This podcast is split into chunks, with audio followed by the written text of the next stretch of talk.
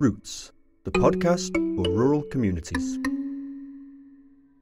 Access to financial services is essential to lift people out of poverty as it allows them to seize economic opportunities and increase their welfare.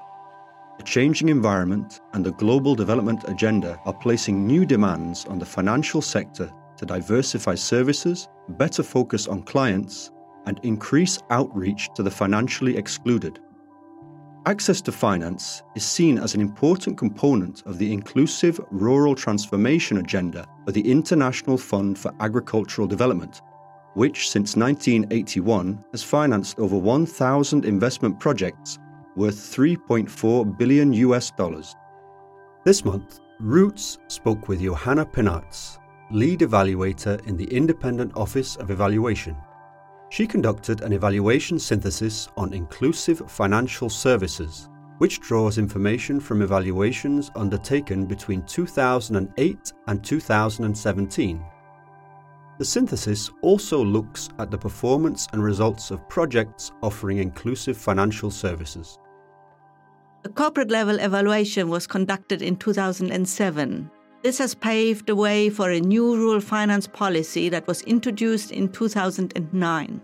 The policy evolved from focusing on credit as an input towards a more comprehensive, diverse, and sustainable approaches for offering financial services to the rural poor.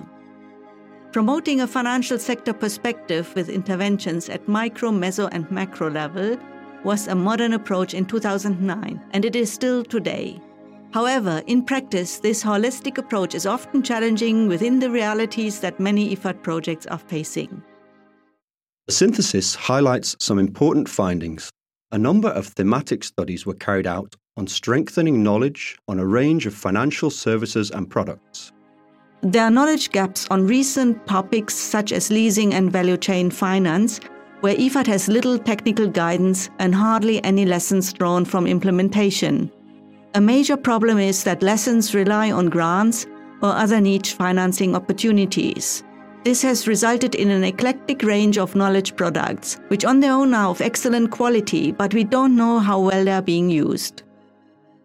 Similarly, innovative approaches were introduced through partnerships with key global and regional actors. Many of these partnerships have a long standing record in rural finance, and they have generated crucial knowledge for IFAD. Partnerships included Rome based agencies like FAO and WFP, multilateral agencies like the World Bank, and bilateral agencies like German and Swiss development corporations. Their joint projects have made a valuable contribution to the conceptual and technical knowledge in IFAD. The IFAD Rural Finance Team played a major role in facilitating the implementation of the rural finance policy over the past decade.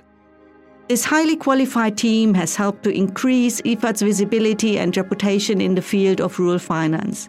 It has played a key role in ensuring the consistency of IFAD's approach, networking with global players, introducing state of the art practices, and leveraging knowledge and support in different regions. However, during the first wave of decentralization in 2018, IFAD dismantled the core team in Rome and moved its members to the field. It is not clear at the moment how IFAD's engagement in the various global networks can be maintained at the same level of technical input and visibility as in the past. Michael Hamp, lead regional technical specialist for rural finance, markets, and enterprises in the Asia and the Pacific region, explains why the timing of this synthesis was right. This was definitely the right time to review IFAD's overall performance and results, not only because it is the 10th year anniversary of the rural finance policy, but also because of the evaluation of financial inclusion and the enormous progress made in the field of financial system development almost everywhere in the world.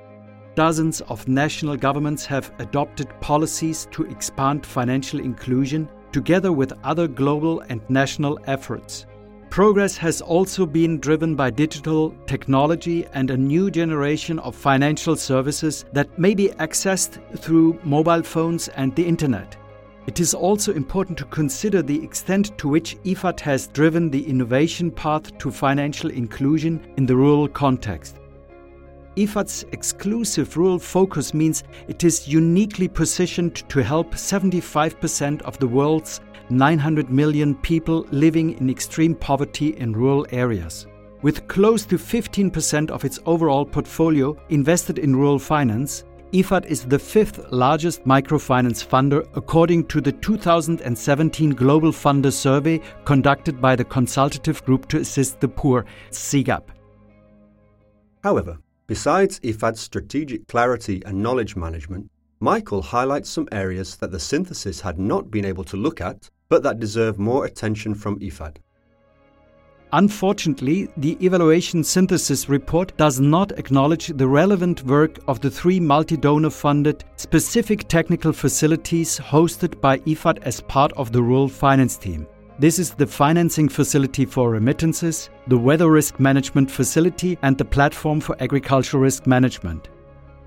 These facilities serve as vehicles for IFAD to actively engage in the global policy arena and knowledge communities, such as the Global Partnership for Financial Inclusion, the G20 and G7, and the Microinsurance Network, just to mention a few. As these facilities have secured substantial funding for the coming years, it is important to keep the momentum in IFAD. This aspect should be supported by the recommended update of the corporate policy and perhaps by a new inclusive rural finance strategy or action plan. The report concludes that IFAD should work to remain at the centre of rural development and to continue to inspire and be inspired. It recommends that IFAD move in the direction of becoming a strategic change agent and a facilitator of rural and inclusive finance development.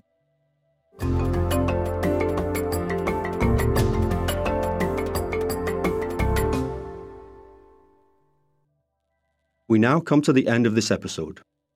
Roots will bring you a new story next month, sharing the experiences from another evaluation carried out by IFAD's Independent Office of Evaluation. Many thanks and goodbye.